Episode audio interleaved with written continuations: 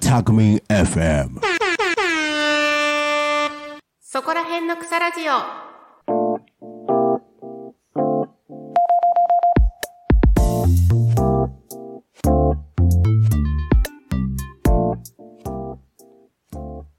皆さん、こんにちは。下野真奈です。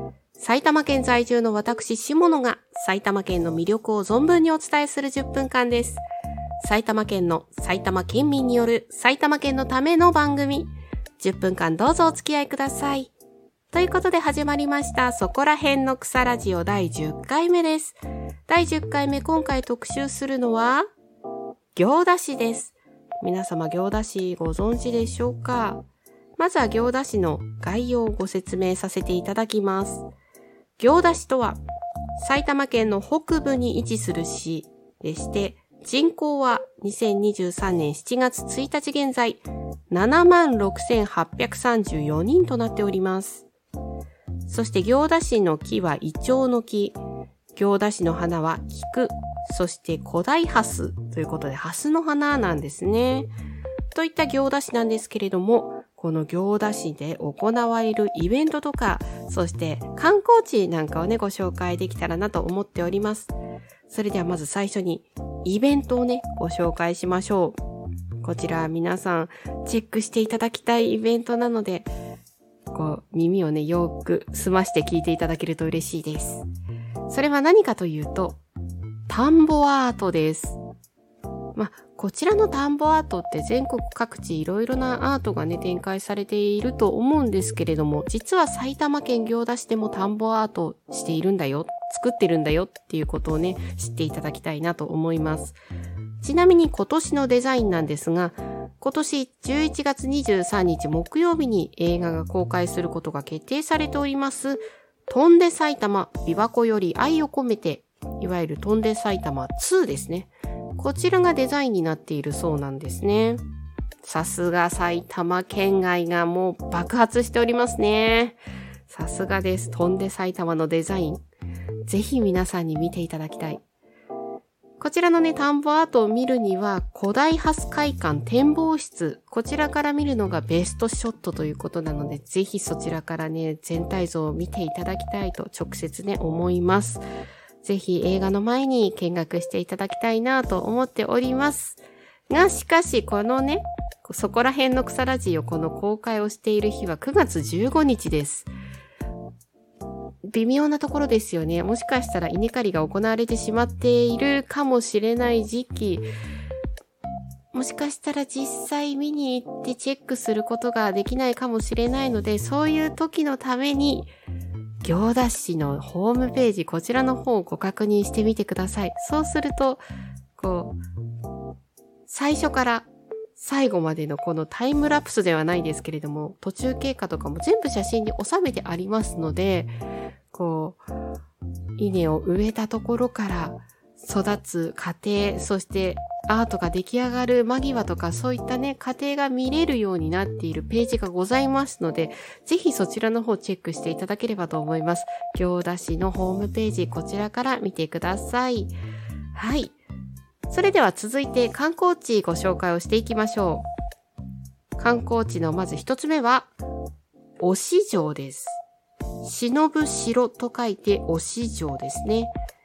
はい。こちら、豊臣勢による水攻めに耐えて戦国の世を生き抜いた名城忍城。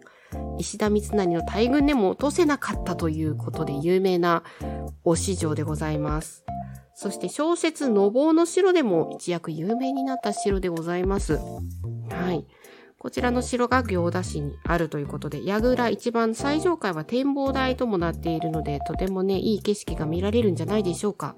行田市を一望できるんじゃないかなと思うんですが、こちらの忍城には、実は、忍城おもてなし甲冑隊という PR 隊がございます。いらっしゃいます。うん。まあ、お市場はもちろんなんですけれども、行田市の観光 PR のために結成されたということで、お市場おもてなし甲冑隊。まあ、この名前の通り、甲冑着ております。はい。このお市場の、この、まあ、管理されているわけではないですけれども、まあ、お市場をトップ率いている方、成田長近さん、扮する方だったりとか、あとは、坂巻幸恵っていう方とかね、こちらは、あの、赤い甲冑を着てらっしゃる武将さんですね。だったり、足軽さんもいらっしゃいます。足軽さんは、足軽青という名前で、はい、縁の下の力持ちということでね、活躍されております。とか、いろいろな甲冑隊がいらっしゃるんですけれども、数名。うん。この方々が、こう、PR を前面にしておりますので、ぜひお市場で会いに行かれてはいかがでしょうか。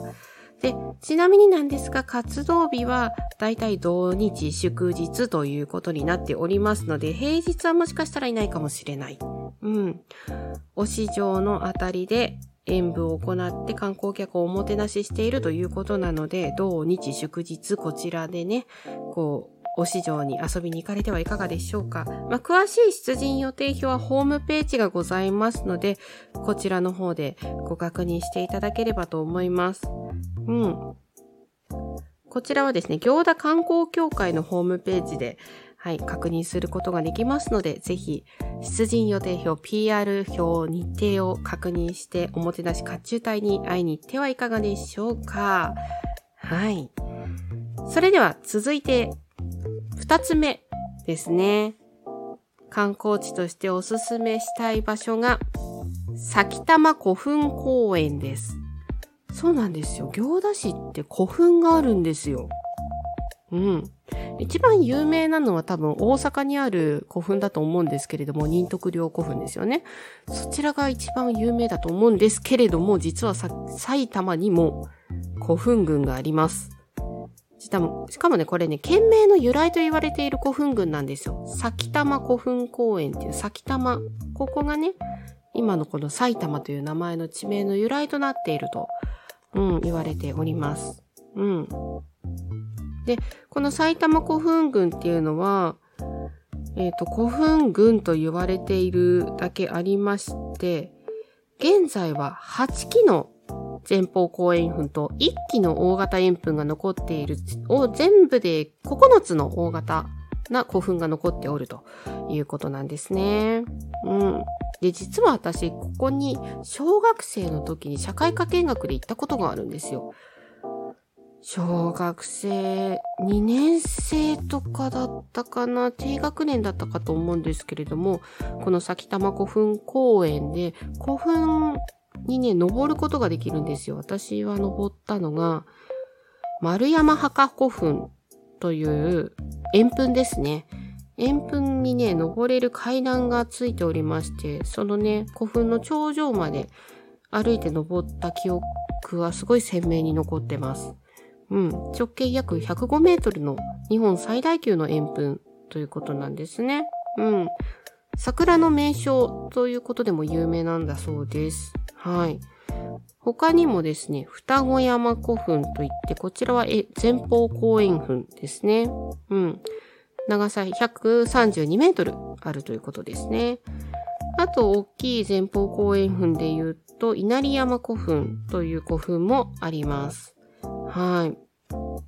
で、この埼玉古墳公園には、埼玉県立埼玉史跡の博物館という博物館もございまして、こちらでね、いろいろな貴重な文化財が展示されております。うん。きっと歴史の教科書で見たことのあるような剣とかも飾られているんじゃないかなと思いますので、ぜひね、この埼玉古墳公園に行った際は、この埼玉県立埼玉史跡の博物館、こちらの方にも足を伸ばして見ていただければと思います。もう国宝になっている鉄剣が飾られているはずですので、ぜひぜひチェックしてみてください。そしてね、古代ロマンにね、思いを馳せるってのもいいんじゃないかなと思います。はい。ということで、駆け足ですが、行田市のことをご説明してまいりました。PR させていただきましたが、いかがでしたでしょうか？行田市古代ロマンがたくさん詰まっている街だなというふうに個人的には感じました。田んぼアート、ぜひ間に合えば見に行ってみてください。ということで、ここまでのお相手、下野まなでした。また次回お会いいたしましょう